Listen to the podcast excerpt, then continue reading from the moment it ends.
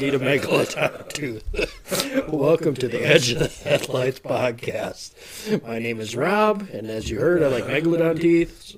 And my sitting across from me tonight is my good friend Marty. How are we doing tonight, Marty? Wow, good friend is a bit strong, but uh, Oh, fuck you too. no, man, it's uh, pretty good actually. Uh, as we're recording this for about what one week in front of Christ's mess. Yeah, so this should come out like right next week. Well, yeah, come out Wednesday, like Yeah, yeah, right, right. right before Christmas. So think this is your Christmas holiday special, Right, folks. Enjoy. Uh, we're going to talk about the end of the world again. Uh, Yeah. No, Pretty much. but no, uh, no, man, it's been good. Uh, I've bought myself lots of bullshit I don't need. but I keep finding deals on shit, like going into a Target today, I was there yesterday, had to get shit, forgot something. Yeah. Go in, and I'm looking, and I'm like, oh, okay, here's the thing I was looking for for a friend of mine. And I was like, oh, okay, yeah, cool. Walk down more toy aisles, as I often do. And I'm like, oh, hey, oh, cool, cool, cool. The $50 Ultra Magnus Transformer's still here. It's been here for three months, been watching. What's that? Oh, it's a sign. It's on sale for 30 I'm like, fuck. I guess I'm buying this today, too. But yeah, it's, it's little shit like that. Online, I've seen a bunch, too. $60 figures drop down to like 23 bucks. I'm like, ah, fuck. And, and I click order. So I'll be having a bunch of presents show up on my front step in the next three days. Well, while you're out buying robots, plastic robots, I'm out buying, I'm out getting rocks. So. I don't know. So we're doing pretty decent there. But to start off, like I posted on Instagram, I posted an envelope with the number one. And, Right, it- right. and it's, I'll tell you right now, and it is not number one. We're going to test Marty's remote viewing. Uh, I don't know what you call them. Senses. Right, Here you go, Marty. right. Pick it up. Tell me what you see. Jesus. I forgot we were even doing this. Uh, Come on. Dee, doo, dee, doo. Clear your mind. Deep breaths. alright. Just go in the moment, and I'll tell you when you're wrong. Uh, I'm gonna say it's piece of paper. Oh, but come on. Let's be serious here now. We're being serious here. Right, right, Oh, I'm like, it's a piece of paper. We all can understand right, that. right. But uh, did, is that a newspaper article? No, No. it's not playing guessing games. You just feel. Yeah, You tell me what it is. Mm. It's nothing dirty either. It's not inappropriate. right. Silence. It is very silent. Yes, it is. So you gotta think right. What do you think is in there?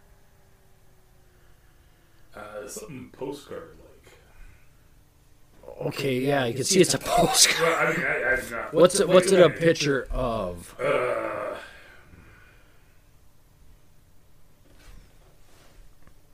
I wish you guys could see so, Mark. uh, mm, is it a Bigfoot? Nope. No, I am not good. You just you want to figure out what I would put in there. What you think is something you would not No, think I'm of. not. I, I, I have got nothing. Okay, here's what we're gonna do, folks. I'm not opening the envelope. You think about this overnight. The next time we record, I'll ask you again what's in the envelope. Then I'll tell you what's. I'll show you what's in the envelope because it's completely sealed, folks. There's no way. it's, it's absolutely sealed. I'm the only one that knows what's in there. And it's not like a present you can shake and be like, uh, I think it's fucking shoes. Uh. All right. Okay, it's not definitely not shoes. They It's are- definitely It's a really flat feet. Ooh. So since it's coming out, Sandals. you know, like everybody's heard me say, yes, I have popcorn shrimp in my head. Well, that song got replaced this week. Actually, probably today. Gross. I've heard this song at least 10 times in the last two days. Ugh. Can anybody guess what it is? It's kind of a Christmas song. Kind of. Ah, Jesus, it's even worse. It's called Raining Tacos on Christmas Eve. Oh God, no. I'm serious, folks. If you go Alexa, go to Alexa and say, play Raining Tacos. And that's what this song is about. It's Raining Tacos on Christmas Eve. I, oh man, I don't want to hear that. This well, it gives me hope that if I ever want to be a music writer, I just come up with two random fucking things, Oh right, right. and I can make a song. I was just repeating and easy for kids to follow. Oh yeah, yeah. No, that, the the cartoon regular show had a whole episode just making fun of that kind of bullshit. With a song they found their cassette from like ten years ago. Like, oh, it's our summer jam. They start listening to it again. And they're like, oh man, this is really bad. And it's just like three lines over and over and over and over again. That's all it is. And that's really all it takes at this point. Oh yeah, I mean, literally, we had the stupid Applebee's song, for fuck's sake, gets played on the radio. that's one that song I hear quite a bit in my house too. Oh, no, I had to listen to it, what, a couple weeks ago. Here. Here? Here. Oh yeah. I like, oh, Marty, come listen to my favorite song. I'm like, all right, man, I'll come up and listen to your favorite song. You, expecting, you were expecting to hear something. You were expecting to hear something that I would listen to as a Well, I was expecting to hear something, you know, like, I don't know, some PJ Masks song bullshit. I don't know. And that starts playing. I'm like, oh, God. Yeah. Well, he's a little kid, man. I gotta just stay here while he jumps on his bed and tries his best to sing along with this awful, awful song. and it made him all happy, so I was like, Oh yeah. all right. okay, I gotta go now, man. Then he's figured out if me and the wife are in the truck, our phones hook up to it.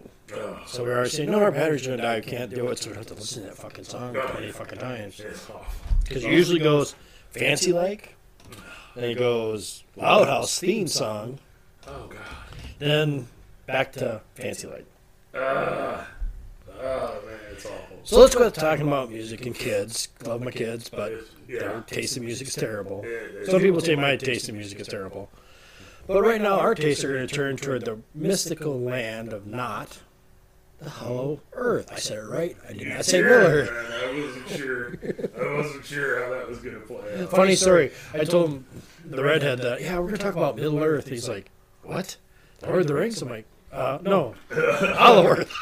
Like, It's like, oh, what the hell? fucking hobbits, Dad? No. Yeah, we're talking about Frodo and Samwise Gamgee. Right, right. We're gonna start yelling at Bilbo Baggins halfway in. Yeah. Bilbo Baggins. Uh, So we're going to start this off.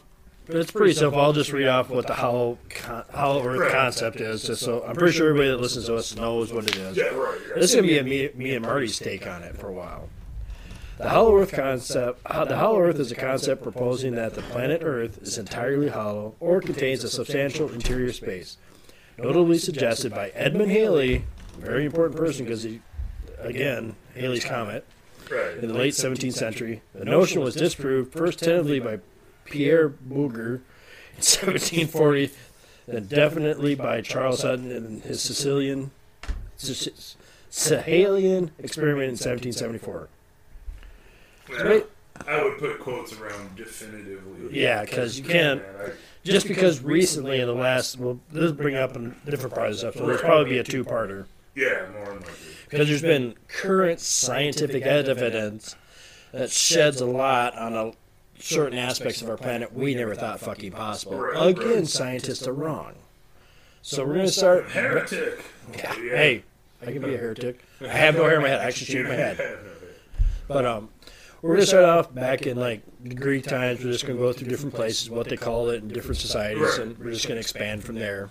So that'll be the first part. Then the second part would get in the meats and bones of like what's actually down there. Right, right. Ah, yeah, and I mean, as anyone who listens to our show will be going to this, I really do love the origin and history of, of these different cultures and that, and I, I find it super interesting.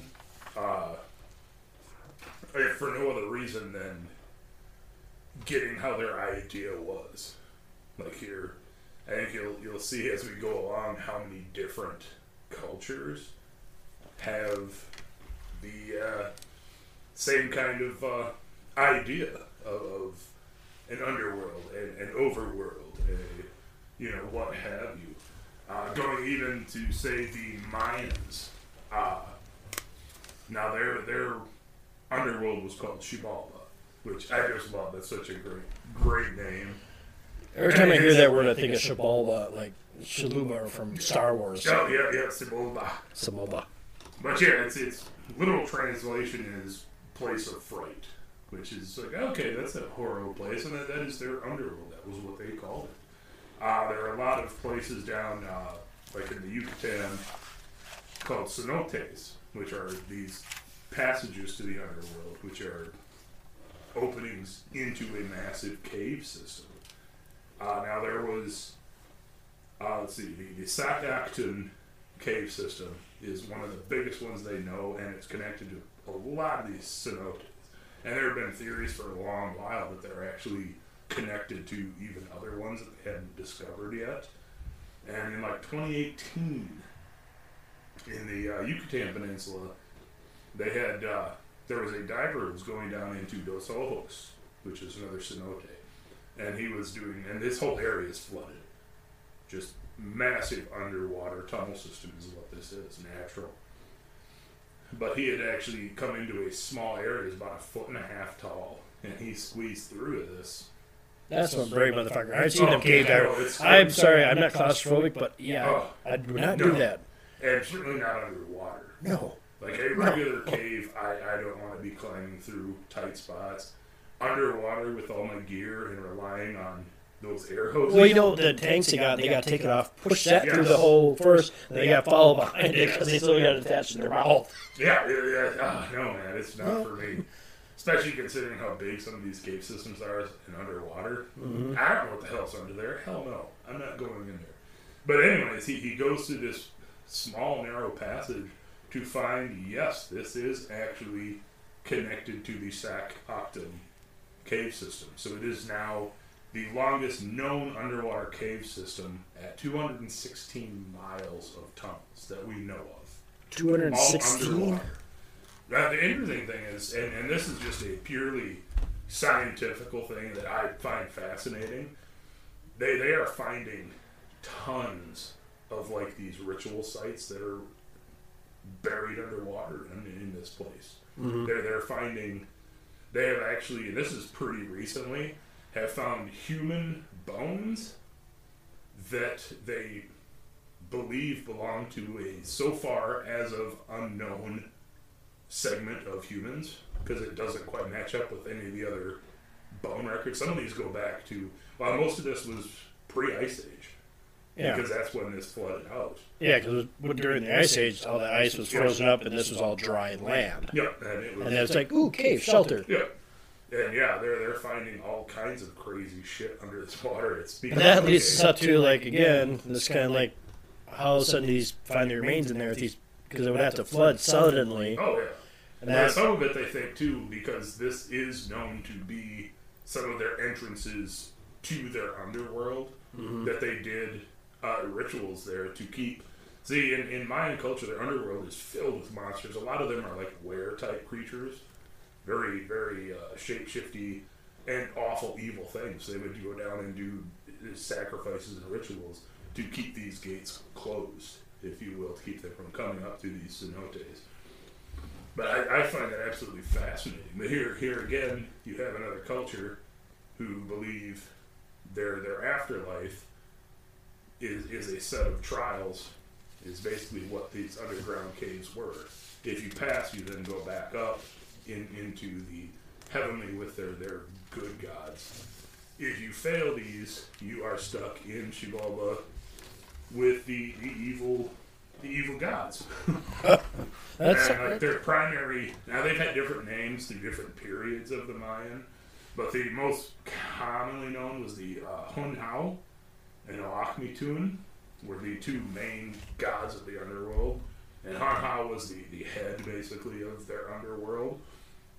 But here again we have a culture that believes their dark place of afterlife is literally underground and accessible by by going through these caves. yeah, that's not fun. No. No. Well, the Chinese got something similar to that too. I looked up the Chinese. Basically, I looked up Daiyu. It's basically in traditional Chinese. It means earth prison. Is the realm of the dead or hell in Chinese mythology. Daiyu is typically depicted as a subterranean maze with various levels and chambers, where souls are taken after death to atone for the sins they committed while they were alive. The exact number of levels in DU or Daiyu and their associated deities differ from Buddhism to Taoism. That's the weird thing. They're kind of a mixture of both. Right. So you have some where it's just like they speak of like the three to four codes of hell. Yep. And my dogs, I'm going to shoot them. But oh well, we'll keep going on. Right. Then they also have this place called the Ten Courts of Hell, which each one is ruined collectively by a, a king called the Yama King. And it's, there's 18 levels, but there's, what throws me off is how come, sorry, if you're going to hell, why would you make it feel like it's structured? because to me that make it's just uh, my mind goes different ways. Because like Right. I would have to say like with this, it would be more like they're telling us something that's there, that's underground. That's the way I see it. That's what I'm implying. Like even with you, Yeah. that's it implying that there's something there. Well, yeah, I mean, you'll go into some of these other ones too, and you'll find a lot of these cultures believe in multi-level afterlife. Yeah. A, a, an underworld afterlife. And you go down, and the worse it gets. But sometimes when you go up. But I also found too in the Chinese cell they talk about Mount Tai, Okay. and the Mount Tai is a it's a historical and cultural significance. It's uh, located north of the city of Tai'an, and it's the highest point in Shandong, China. But the really cool thing about this mountain is it's also known as where there was at one time an entrance to the underworld. Ah. But it is actually the first place of the recorded earthquake. And the earthquake happened within the mountain. Really? Yeah, this place is covered with like 72 caves, a whole bunch of grottos. But in their culture, they believe that was one of the entrances to. It's one of the most sacred mountains in China. It's also one of the entrances that at one time you could get to the underworld. Oh, wow. Yeah. Wow. There's a lot of this we're going across, and Oh, yeah. And I got one thing I'm going to drop a bomb later, right toward the end of this episode about something. Well, we're going to go into a theory part at the end of the Yeah, episode. yeah. So, But yeah, no, that uh, actually ties in because I actually, I, I, another culture I've been fascinated with since I was a kid is the, the Greek mythology. Now that also involves a giant mountain, no. which, which uh, you know, if if you're familiar with them, had a little name called Mount Olympus, uh, which actually they believed, and it is a real mountain in Greece. Yeah. Uh, they believed that if you climbed high enough up there, you would actually get to the realm of, of Zeus, that he physically had a place at the top of this mountain where their god sat. If you went the wrong way off Mount Olympus, there was also a straight portal into uh, Tartarus, down into Hades. Uh, the main entrance that they have always thought is there's a cave system in the Parnes Mountains in Attica, Greece, where there's always been a, a, a, cave system with rivers flowing into it, much like the, the five rivers that flow into Greek hell. Uh, again, their, their underworld is separated into three main chunks. And you have uh, the Asphodel Fields, you then have the Elysium Fields, and then you have Tartarus itself, which is the burning realm of Hades where everyone is tortured. Basically, uh, Elysium is kind of like the heaven section, where it's like, oh, you. Oh, wheat fields, everybody's happy, go drink wine, eat bread. You're meeting up with, what most religions and, and those kind of beliefs, you're meeting up with the people you've lost in life. Uh, Asphodel actually is very similar to, like, Catholic's purgatory, where Okay. it's more of kind of a waiting room, hang out, hoping you don't get yanked one way or another. Or it's a testing area. Like, Yeah. like, oh, okay, you did something bad. Let's see if you can atone for it. Here's a test. Push this five billion pound boulder up a Yeah, hill. uh, uh, again, uh, much like the, the Mayan belief in Xibalba and going into their underworld, it is a series of tests to see if you are stuck there or you get to arise up with the, the other gods. Yep. Uh, and yeah, then you have straight up Tartarus, which is where Hades has his realm. Uh, there are five rivers that lead into the underworld realm. One of them is into the cave system in Parnas. One they believe was a mountain area on Olympus itself that went straight down.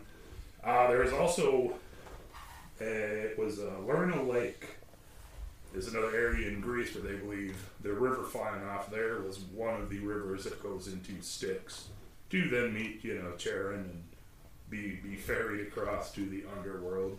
Someone should rob Charon. From the movie I seen, he had like a lot of gold coins. Oh yeah, he's a He needs to get he's a robbed. rich boy, man. needs He's a get rich robbed. boy.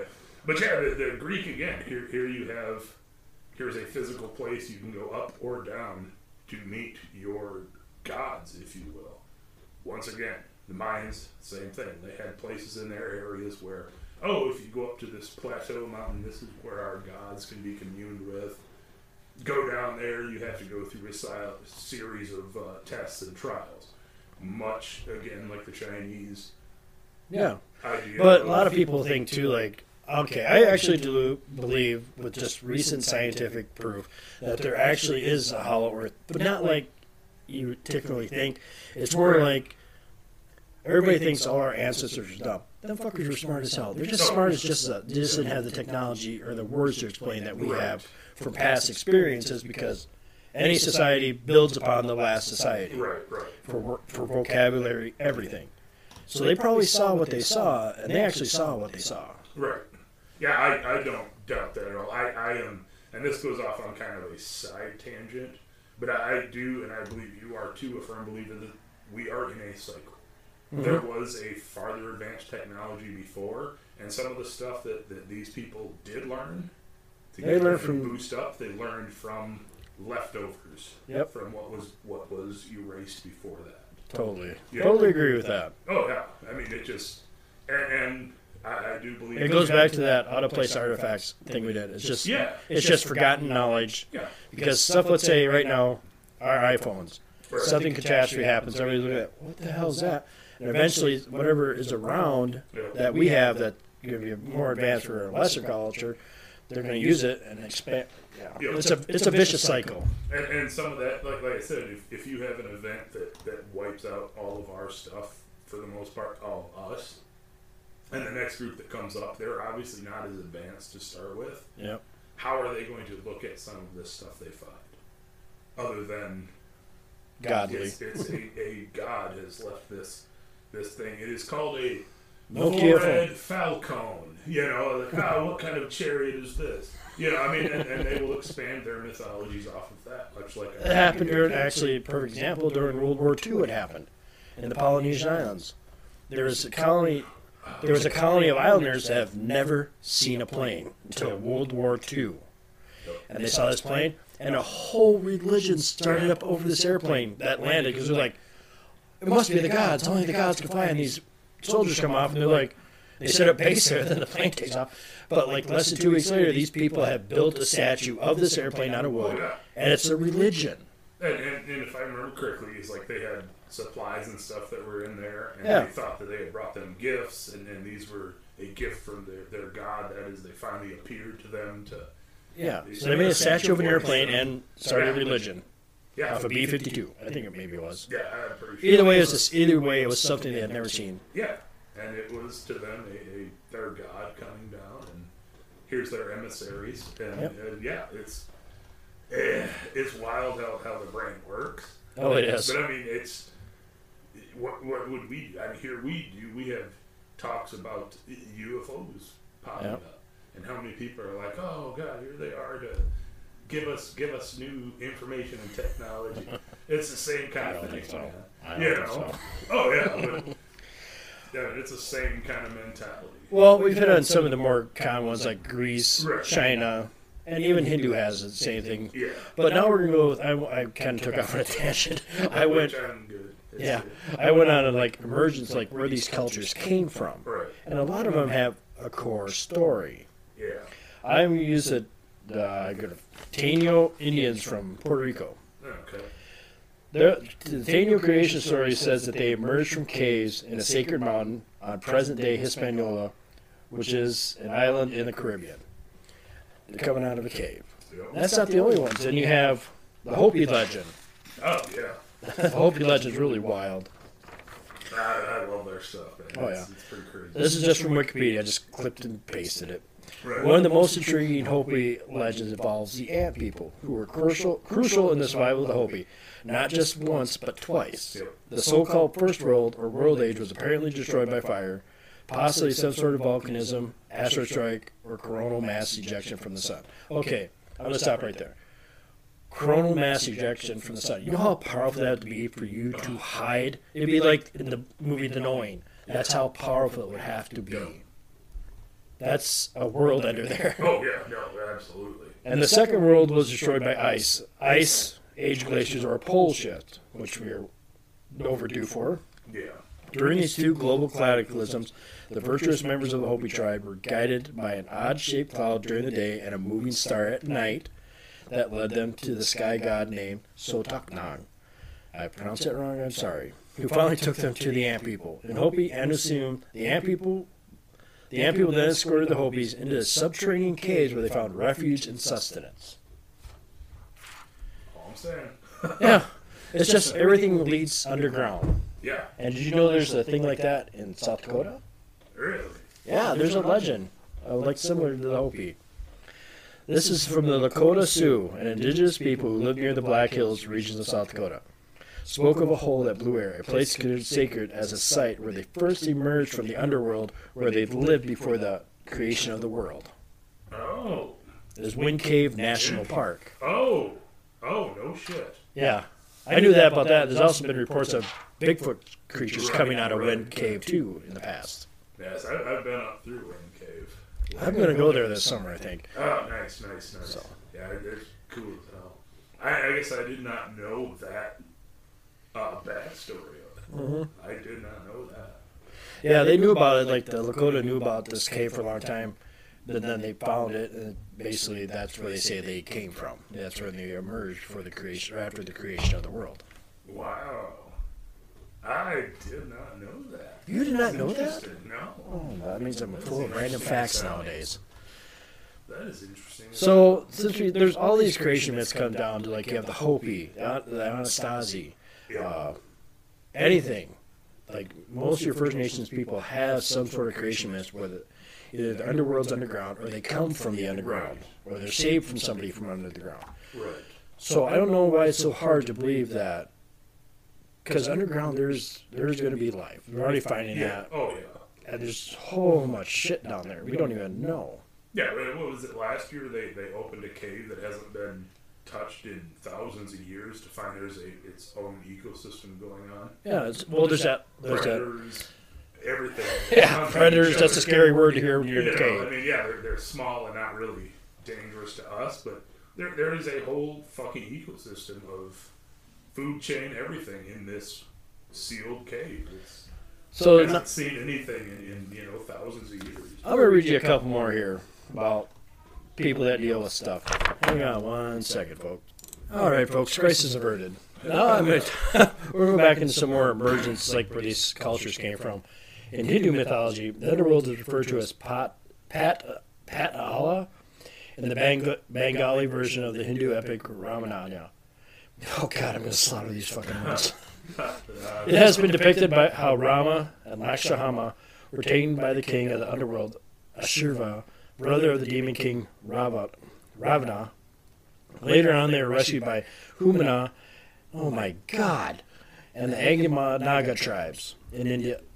Tribes of India that claimed their ancestors emerged in these ancient times from the subterranean land inside the island. Then you have the natives Trinidad Islands believe that their ancestors came from a subterranean land through a hole, through a cavern hole called Obocula. The Mexican folklore also tells of a cave in the mountains five miles south of Onyaga, and the Mexico is possessed by uh, Mexico is possessed by the devilish creatures who came from inside the earth. Oh, Yeah. Yeesh. Also, we're go back to South Dakota again. This is another South Dakota one. I, I did not know this one. I might have heard it, but I didn't know it. In Native American mythology, it is said that the ancestors of the Mandan people in ancient times emerged from a subterranean land through a cave at the north side of the Missouri River. There is also a tale of a tunnel in the San Carlos Apache Indian Reservation in Arizona near Cedar Creek, which is said to lead said to lead inside the earth to a land inhabited by a mysterious tribe. wow. Arizona, I always keep coming back to that. Even when you're gone, I did a thing on Arizona, and I keep going back to Arizona. Right. I'm, I'm- Arizona, I'm not moving there. Sorry. Sorry, Jared, quit putting your voodoo doll on me. I'm not moving to Arizona. I'm not falling for your tricks. The belief of a tribe of Iroquois is that their ancient ancestors emerged from a subterranean world inside the earth. The, Er- Er- the elders of the Hopi people believe that the Sipapu entrance is in the Grand Canyon and exists, which leads to the underworld. Weird. Yeah. More things in the Grand Canyon. Grand Canyon, we're gonna go visit you and we're gonna fuck you up. I mean, I, at, at this point, there is a lot of different stuff around the Grand Canyon, and there's got to be some point of truth to some of it. There has to be. There, there's always eh, wherever there's a story, there's always that one kernel of truth. Right. There's something there, like Egyptian artifacts, stuff like Yeah. that. Now, now some of this, like like with the people and their thinking of the underworld being underground, and this goes even to like Christianity. There's this idea. Now it's a metaphorical, but but a lot of even Christians are like, oh yeah, down in hell, and they point to the ground. I, I, I've heard some people have theorized that they, they have these ideas because they've seen volcanic activity eh, in ancient times and equate it to okay this is the bad place underground i just don't i don't see that they know what a volcano is you know what i mean They know what it it, is. it doesn't automatically mean that everything underground is fire and brimstone and we're, we that's where all of our death goes you know i, I just don't buy that kind of shit there's No. just too much it's like even in greece there is a lot of volcanic activity in greece Tectonic activity. Yes. And, but they've seen a volcano. They know what it is. You know what I mean? These are these are full on cave systems, a lot of which we either haven't fully explored or chunks have been caved in and we can't get back into other areas. And a lot of them simply we just can't get down through. Again. Or we don't even know we're walking over top of them, and they're not. Right. That, that's, I mean, even looking North America, the known cave system maps doesn't even cover, I imagine, a fraction of how many cave systems we're actually walking on. You get into like the East Coast, Well- massive cave systems. Yeah. Over there. Perfect example out in Leeds, South Dakota, Blackhawk.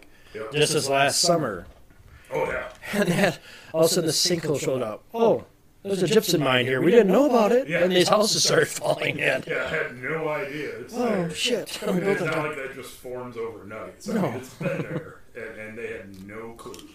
Well, there's a lot of people that, like me, and Murray, just postulating, but there's actually people that have actually gone exploring for openings in inner Yes. Hollow. This, I, I, I think it was probably late 1800s when this gained a lot of traction again. The idea of a hollow Earth. Well, the first, well, the, the first one I said was Edmund Hal- Edmond Halley. He was the first one to say, Yeah, just I can't remember why he said it, but he did. He's the one that brought it up. yeah, yeah, yeah. That was 17 something, and I think it goes in cycles of interest in it. Yeah, But like I was telling you, late 1800s, early 1900s, we had a slew of fiction books that started coming out that all took place in an underground world. Yep. You have uh, Jules Verne's probably the most famous uh, Journey to the Center of the Earth. and he could have the whole thing by himself an episode because Oh, there's God. there's actually in real life there's actual Vernians that believe that he knew what he was talking about. Yes. But, I mean, And if you're a Vernian, please email Oh, us. We would love to do an interview about Charles Verne. Yeah, Awesome. Ju- oh man, yeah, just the, the, He's like the grandfather of science fiction. Oh, yeah. The grandfather. He, he came up with at the time was not even a blip on anyone's idea that it was real. It was so fantastic. Yeah. And then next thing you know, we, we have submarines. We have going to the moon. That's Yep. also one of his stories. Is first men in the moon. Yep. Uh, but yeah, we also had uh, like uh, Edgar Rice Burroughs, who did uh, the Tarzan books. Yep. Uh, also has a seven book series, which Tarzan crossed over into, uh, called Savage Lands of Pellucidar, which I've mentioned before. Huge fan, super cool book. Started in 1915, I think the last one he put out in like 50 something. But it ran for quite a while. I've, are got, seven I think I got like two Tarzan's books in my library. I Yeah. never, I'm more of a Conan guy. Yeah, yeah, yeah, yeah. But Even yeah, then, he even talks about Middle, yeah, oh yeah, not Middle Earth, all over. But yeah, no, and, and there again, uh, Conan was that turn of the century kind of coming out. Also dipped into an interior savage land, if you will. Uh, but yeah, no, I think I think uh, Jules Verne is the first one that I knew, and then actually stumbled across the the uh, Pellucidar series that my dad had grabbed a bunch of used books, and I was like, oh, that looks kind of cool. Yeah, no, it sucked me right in. Just, and I've been a sucker for that idea. I and there again, maybe it's the romanticized idea of ooh, an unknown land right under our feet, but. There, there's been a lot of stuff that's come Like up. I said, we're gonna drop that at the end of the episode. What we're gonna, the bomb we're gonna drop. But yeah, it, it's like I said, It's not really a bomb, but I don't think a lot of people have heard about it because it didn't make mainstream Uh, yeah, yeah, that much. Right, but yeah, turn of the century was another huge interest. Uh, we also at that point start seeing explorers, adventurer clubs, if you will, going out into the wilds trying to find these lost worlds, Yep. uh, dinosaur lands.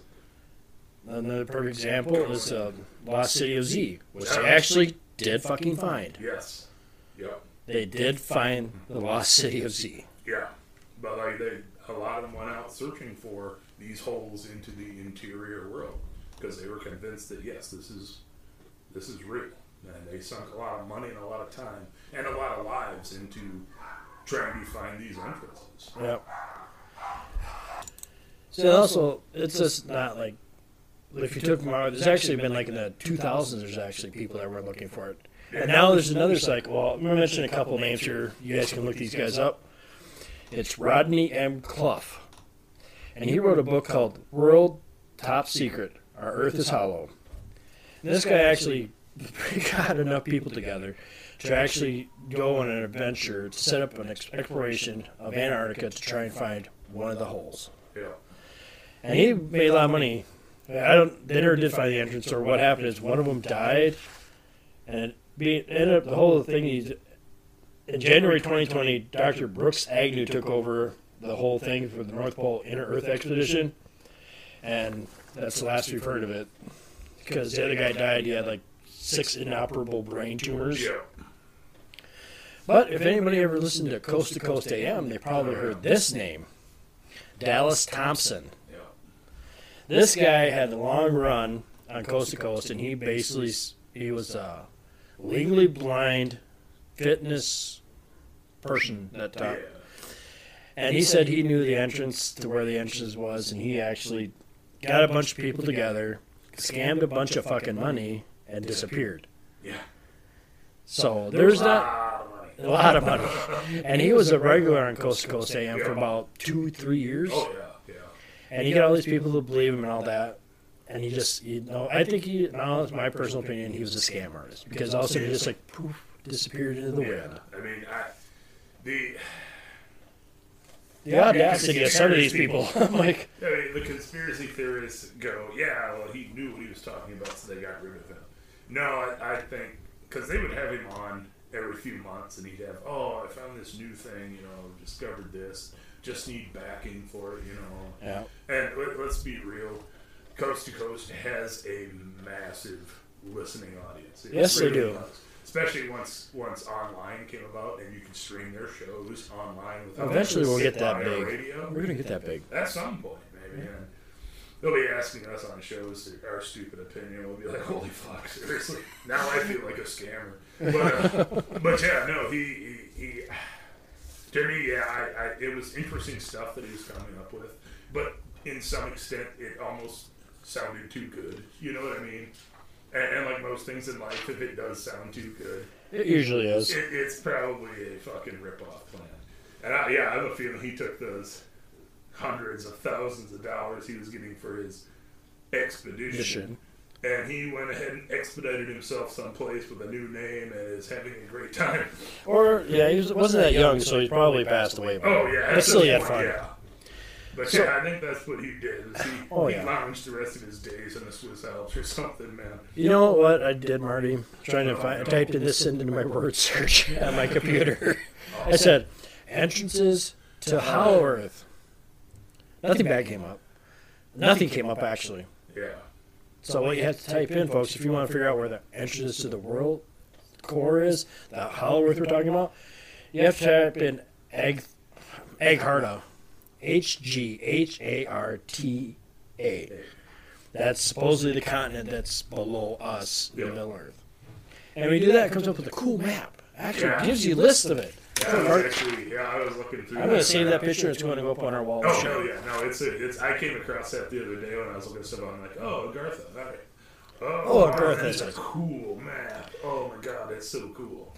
But this shows you, this gives you a list of the places where supposedly this map was, dr- I don't know when it was written, probably 1800s, I'm assuming. Like when it's first coming out. I'm just guessing. Well, it had to be after that because you have Admiral Byrd's flight on there. Yeah, So basically, these are the entrances you can find into Hollow Earth. You have the North and South Pole. Then you have the Kentucky Mammoth Cave System, uh, Manaus in Brazil, Mato Grosso in Brazil, and the Iguaçu Falls, Brazil. Jeez, what is some- that's a catchphrase there. Mount Epomeo in Italy, the Pyramids of Giza. Then you have King Solomon's Mine, which has been lost to antiquity. If you can ever find it. Then you have the Darrow Caves. Yeah, 'cause I think uh, I think this actually stemmed from originally I think a, a book theorizing on it. Yeah. Uh, yeah, and, and these are the known entrance areas. Uh, yeah, you know, it's a fascinating. It really is a fascinating map. But yeah, there's actually quite a few uh, nonfiction books on Hollow Earth theories. So Mhm. You can look them up. Yeah, you can just type it in and it'll pull up a hey best reads of Hollow Earth. They'll even give you fiction and, and the nonfiction section of, of which books are which. But the one thing I found interesting, and I this is my theory, I think the Mammoth Cave is more of an entrance. I mean, it's the largest cave system in America. Yeah, It's one of the largest, if not the largest. But you know what's really funny about Kentucky? They have the Mammoth Cave system. yeah. You know what else they have in Kentucky? Whiskey. that too. Hillbilly moonshine. but they actually have Fort Knox. Oh, yeah. You know how you know this Mammoth Cave system goes hundreds of miles. Oh yeah, yeah. So my thinking is, in my warped sense of thinking, is Fort Knox is not actually full of gold. It's actually present, protecting the main entrance to the Hollow Earth. Because it is one of the most heaviest fortified yeah. bases in American soil. In, in, the U.S. Yeah. That would make sense to me. And that's probably why no one questions it either. Because oh well, yeah, it's our gold reserve. Yeah, of course it's of course it's heavily guarded. Duh. Because I think there's like 400 some miles of explored tunnels in the Mammoth Cave. Of explored, they even Explore. explored in quotes, so there's more that hasn't even been documented. That- that's just the stuff that's been roughly mapped out. Yep. And there are hundreds of little offshoot tunnels going into everywhere else. Some of it, I, I'm sure, is so tiny we can't physically get through there to even go see what it opens up into. Yep. And if anybody's looking for, okay, I'm gonna before go off way on the fucking deep end here. We're gonna. There's a book, if you guys want to, what I picture the Hollow Earth as, there's a book series out there called The Descent Ah, yeah. by Jeff Long. Yep. Read that book. But oh my God, hopefully you don't have to go on Amazon to pay for it because they want like 27 bucks for a Yeah. mass market cover of it. Yeah. So go to your used bookstore if you run across this book called The Descent by Jeff Long. It is a brutal, realistic read, Right, right. and it's awesome. Yeah, I, I actually came across that when I was going through the, the list of books and stuff. I was like, oh, yeah, fuck it. Oh, God, no, I'm not paying $32 for, A mass that. market. No. Hell no, man. That's crazy. I did have a copy of it one time, and I don't know where it went. I'm looking at you, Marty. I'm pretty sure I don't have I can go look through all my stuff, but I thought I got all your stuff back to you. You might have. I'll, I'll look. But there's also a sequel to it I haven't read yet, and I got to now. 'cause I Yeah. read the first. It's called, it's called Deeper, Ooh. and it actually continues with the same characters. But Oh, I can't pr- not promote this book enough by Jeff Long. Yeah, yeah. The Descent. It is a brutal, brutal, but realistic thing of what would happen. yeah, it, it is fantastic. There's some really disturbing scenes in there. Yeah, and I I don't think I have a copy of that anymore either. I'm not sure where the hell it's at. Our damn kids stole it. Oh wait, my kids, my kids don't read anymore. My kids can't read. What are you talking about? Now we're gonna. Here comes my deep end. Uh, Just recently in the news, as of two years ago, they found this strange figure in Russia, South America, and the Indus Valley. Indus Valley would be like India now. yeah. And it's a figure, this is a universal figure of a seven headed figure. And it's found in these three things, Oh, in these three areas. One in Russia, that's where it got first. right. Then the one in Mesoamerica, and also the Indus Valley. Oh, And they all say this all leads to, it's called, wow. it's an illustration of a seven headed monster, also is believed to be created 5,000 years ago. It depicts, the picture, if you look it up, it's called the the great mystery of the seven-headed Hydra, figure of the deity worshipped throughout throughout the ancient world. You know, where, where we're not supposed to have known about each other. Yeah, especially Certainly from the on Russian. walking The, time. the, they showed where they first found it. This is like in northern fucking Russia, yeah, dude. like, like upper Siberian. Up where it, peninsula, where it yeah. snows 24 hours a Yeah. day, 365 The days a ground year. is frozen solid constantly. Yes, there's also they also have one here. There's two different petroglyphs, but either way, my whole point is, I think this petroglyph is just not what we think it is. It's not a figure. It's actually saying, hey, because this depicts undergrounds. Even say in this article. I think this is saying there's seven major cities or locations underground that you can get to, and these are the seven cities at the end of these locations. Oh, oh. Because why would you have it going through? Because it's like snakes with this stuff we get through Yeah. underground. Then you have, sorry folks, I'm going off the seat of my pants as I look up stuff here. Then you have like in Eurasia, the seven-headed deity was also worshipped by worshipped by Assyrians and Sumerians. Oh, yeah, yep, yep.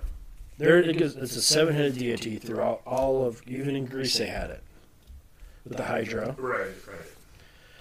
And it's just like it's also it's just I think it's one of them things that left behind by a different civilization. Say, hey, there's seven cities here. Let's make it so something because people might be dumbed down.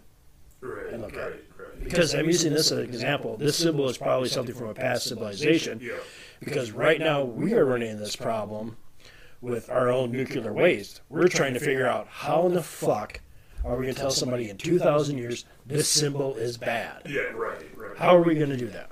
Because so much is forgotten in translation, even within the last 300 years. Oh, yeah. No, absolutely.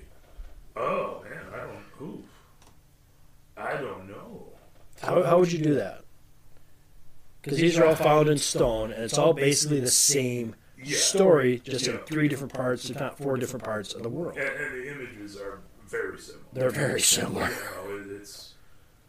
Uh, it, well, I, I almost wonder too if it isn't a, a warning sign of hey, here's these cultures under here. Be careful of these things. Like you said, with us trying to figure out a way to warn. Yep. And, and there again, even with symbolism, a triangle to us is a different symbol than it was to the ancient Egyptians. It's all in how you read those things. Uh, how do you make it universal? Yeah. You know. But if anybody looks this up, I'll post a picture of it on Instagram, even if I do get in trouble. Oh well. But there's also some writing there. They can't figure out what the writing is. There's actually looks like one, two, three, four, five symbols. No one knows what the writing is. Man, if they don't match It says, says something. yeah, it but the doesn't look- match up to even ancient Sumerian or No, this actually this picture here that I'm showing you right now, that's found in Russia. wow. And there's a circle with a cross with the four dots. That's a prevalent s- symbol in, in the Hindu Valley, in Indus. Because that's showing the world tree there, Right. and the seven heads. These are the worshippers, and they don't know what them, them symbols right there mean. wow. Because it matches nothing linguistically in Right. Russia, where it was found. Uh, I was gonna say yeah, because it doesn't even because I've seen different. Not that I know how to read it, but I, I've seen a lot of different uh, pictoglyph and, and writings like that. Sumerian, they had a distinct style of Yep. carving, and that is. I've never seen anything quite like that. It's- No, it's- I'm hardly a, a, a pictograph expert or anything, but I've seen. We're not we're not experts on anything. No. This- like a lot of this is just speculation on my part. Yeah. What I think it actually could mean, which I think it actually does mean. Wow. That's, I, I don't know, because I see that and I think, ah, this is a, a warning to me. Yeah, because it shows that figure with seven heads towering over the other. You can see other people in the picture, and it's just towering over. Oh, yeah. It's like don't fuck with this thing. It also could mean like there's seven civilizations down there, or seven cities you Right. don't fuck with. Right, yeah, it, yeah, it, it's the symbolic of this is a giant monster that controls everything. Yeah. Symbolically, it is a giant monster. It is a conglomerate of these groups that just leave them the fuck be. Let them sit under there and do their thing, man. God damn it! I lost my place now. We're gonna keep going here, folks. But oh, there it is. But yeah, no, it's fascinating as hell, actually.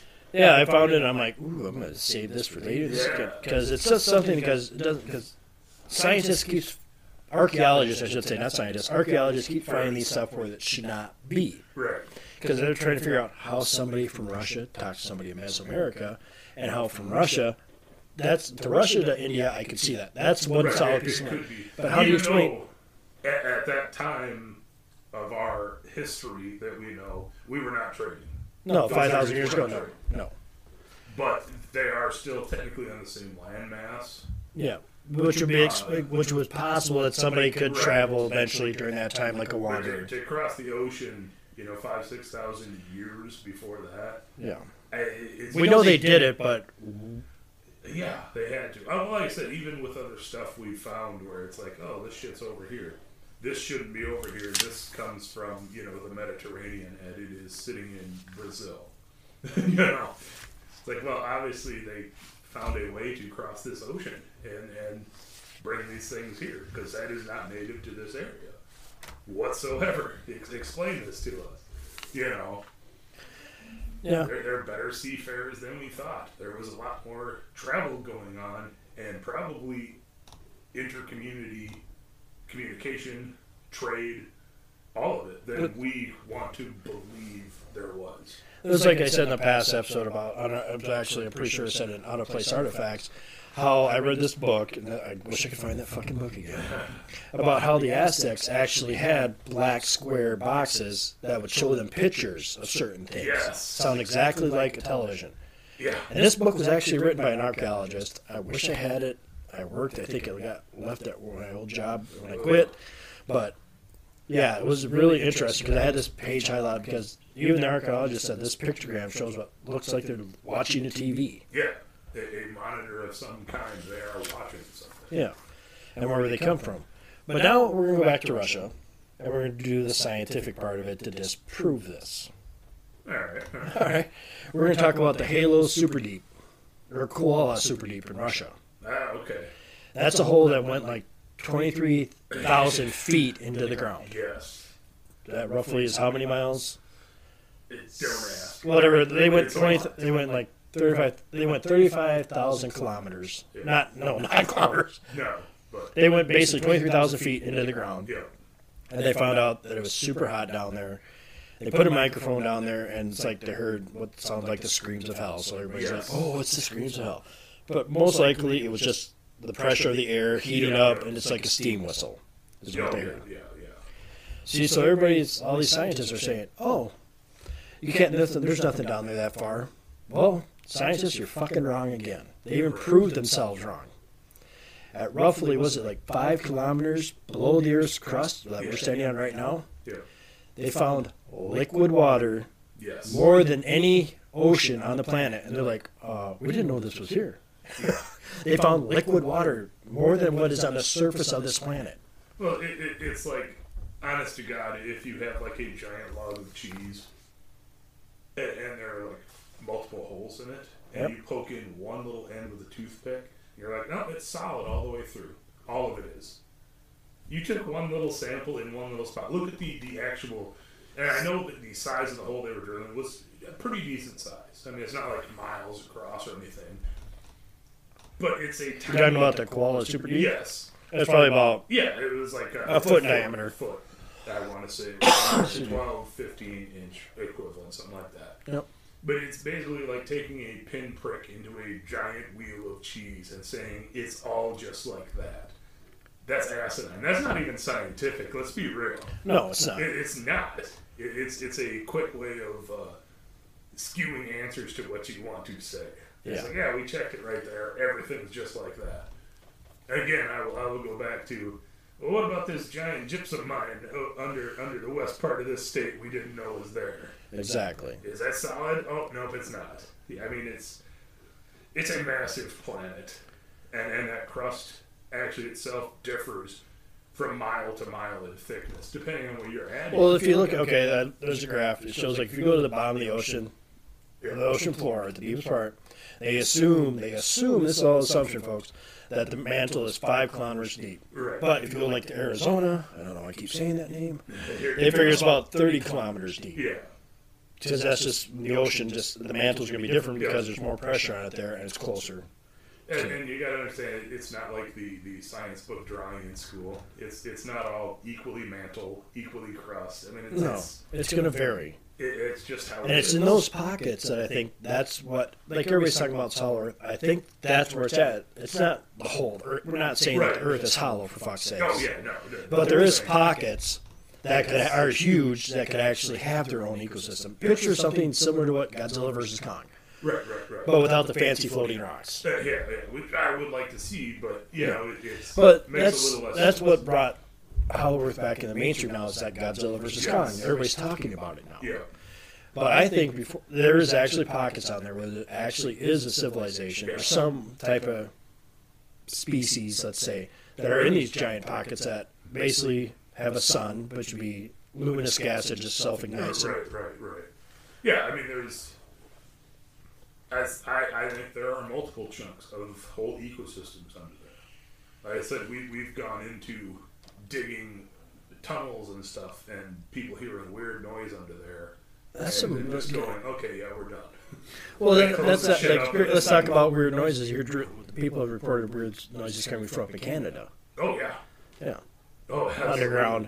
Yep. People out in the middle of bumfuck Egypt, thousand, a thousand air miles away from the nearest construction or any Yeah. type of city, and they're laying down. and All of a sudden, they hear drilling coming from underneath it- the ground. It's a definite Drilling sound. technological, mechanical sound, Sound. that is happening underneath their feet somewhere.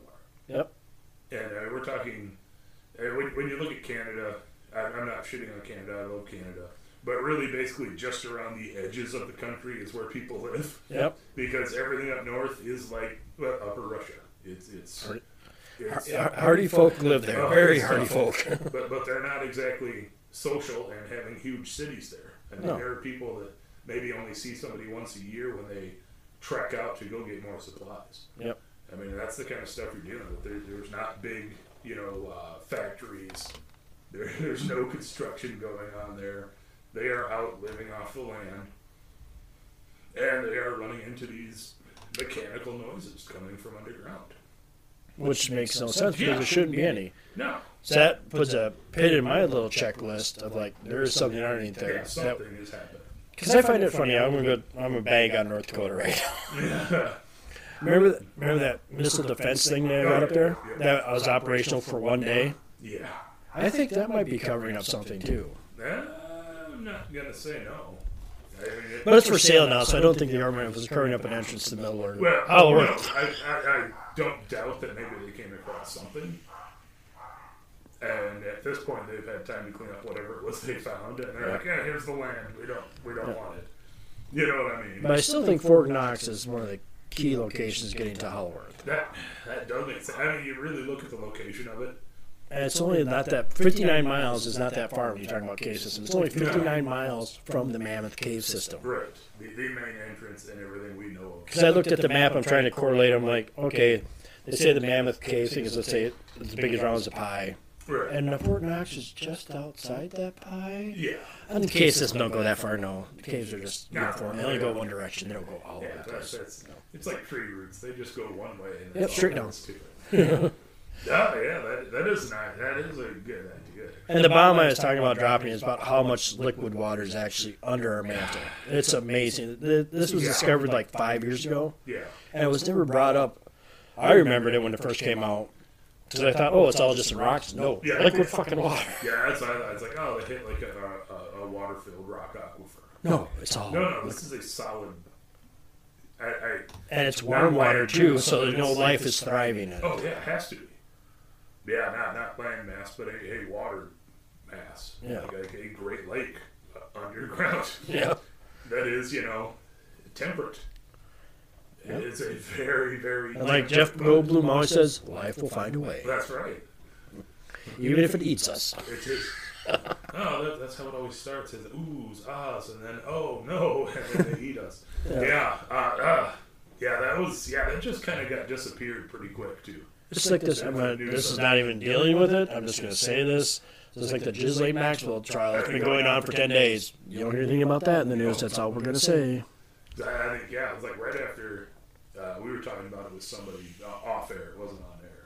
We were just talking about that. Yeah, it had already been going on for like a day or two at that point. Yep. But that was right after that. I saw something that about it. I was like, Didn't even realize that was No. going on. We should all realize that is going on. Yes, that's very important stuff. Yeah, no, it's, there's a lot of those. Well, let's get let's get on. back to this hollow Middle Earth thingy. But yeah, like, like the story of that water should have been a big fucking deal in, in the scientific community. It should have been. It wasn't Every Discovery Channel thing. It should have been on all kinds of scientific. talks, everything. Be like, oh my god, this is what we found in here. Now, I remember seeing a quick little story on it and going, oh wow, oh shit, that's that's cool. Okay, let's see where this goes. Didn't go anywhere. It didn't go anywhere. So Except until we got a hold of it. yeah, until we got a hold of it mentioned it again. But I think on part two we're going to discuss all the stuff that could supposedly conjecture what's under Right. In this middle hollow Earth. God damn it, hollow Earth place. Sorry, Mr. Tolkien. We are not trying to take your stuff. Please. So have you got anything else for these nice folks, Marty? I, I don't. Uh, I think the uh, history lesson is kind of done, and it's it Yep. going off. Of, Now we go at the deep end. Little crazy Jump in, we're going to jump head first in the shallow end of the pool. which, which, is, fun stuff for me. Like I said, it, Hollow Earth is something I've always been fascinated by Oh, yeah. as a little kid, and it hasn't gone away. Nope. But yeah, that's I, that's all I've got I think, for this week. All right, sounds good. Everybody have a happy holiday, Merry Christmas, Happy Hanukkah, and I can't think of the other anything else. But everybody have a good time. Hug your neighbors, hug your family, make sure they're close to you, and have a very good Merry Christmas. Bye. Thank